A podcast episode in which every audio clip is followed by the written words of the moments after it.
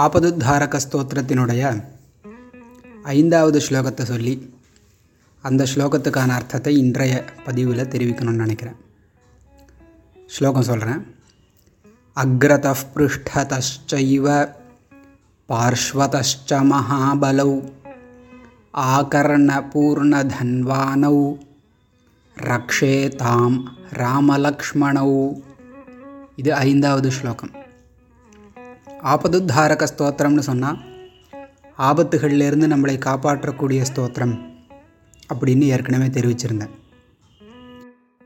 இந்த ஆபதுத்தாரக ஸ்தோத்திரங்களில் ஸ்தோத்திரம் செய்யப்படுற தேவதை நம்மளை ஆபத்துகளிலிருந்து காப்பாற்றுவதற்கு தயார் நிலையில் இருப்பதாக வர்ணிக்கப்படுறது அப்படிங்கிறதையும் மூன்றாவது ஸ்லோகத்தில் தெரிவிச்சிருந்தோம். அதன்படி இந்த ஸ்லோகத்துலேயும் ஒரு வர்ணனை. ரக்ஷேதாம் ராமலக்ஷ்மணவு. ராமனும் லக்ஷ்மணனும் ரக்ஷேதாம் காப்பாற்றட்டும் அப்படின்னு பிரார்த்தனை. எப்படிப்பட்ட ராமலக்ஷ்மணவு? மகாபலவ் ராமலக்ஷ்மணவ். மகாபலம் பொருந்திய ராமனும் லக்ஷ்மணனும் காப்பாற்றட்டும். எங்கேருந்து காப்பாற்றணும் அக்ரதா இன் ஃப்ரண்ட் ஆஃப்னு அர்த்தம். முன்னாடியிலிருந்து காப்பாற்ற வேண்டும். பிருஷ்டதா பிஹைண்டு பின்புறத்திலிருந்து காப்பாற்ற வேண்டும். பார்ஷ்வதஷ்ச பார்ஷ்வதகானா ஆன் போத் தி சைட்ஸ் இரு புறங்களிலிருந்தும். ராமலக்ஷ்மணவ் மகாபலம் பொருந்திய ராமனும் லக்ஷ்மணனும் எங்களை காப்பாற்றட்டும்.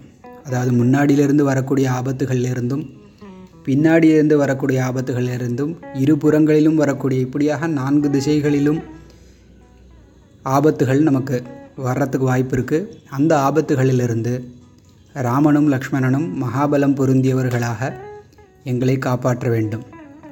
அதில் ஆகர்ண பூர்ண தன்வானவ் அப்படின்னு சொல்லியிருக்கா. ஆகர்ணனா காது வரை அப்படின்னு அர்த்தம். கர்ண சப்தத்துக்கு காதுன்னு அர்த்தம். காது வரை பூர்ணமான தனுசை கொண்டவர்கள். பூர்ண தன்வானவ் தனுசுன்னா வில்லுன்னு அர்த்தம். இந்த வில்லு பூர்ணத்துவத்தை எப்போ அடையிறது? ஒரு வில்லு வாங்கி பத்திரமா வீட்டில் வச்சுருந்தா அது பூர்ணத்துவத்தை அடையாது. எப்போ அது வந்து போர்க்காலம் வருகிறதோ அப்போ தான் அந்த வில்லுக்கு பூர்ணத்துவம் அடைகிறது. அதாவது வில்லு அம்பால் பூர்ணத்துவத்தை அடையிறது.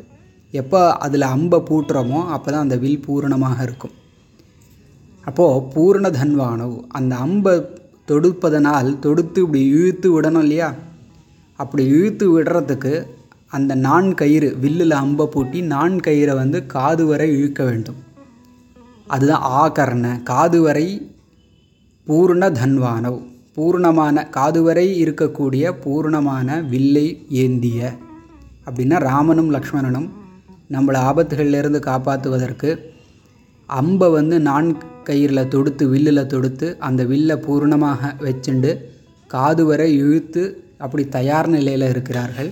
அப்படி இருக்கக்கூடிய ராமனும் லக்ஷ்மணனும் எங்களை காப்பாற்ற வேண்டும் அப்படின்னு பிரார்த்தனை ரூபமாக இந்த ஸ்லோகம் இருக்குது ஸ்லோகத்தை திருப்பியும் சொல்கிறேன் அக்ரத பிருஷ்டதைவ பார்ஷ்வதச்ச மகாபலௌ ஆகர்ணபூர்ணதன்வானௌ ரக்ஷேதாம் ராமலக்ஷ்மணௌ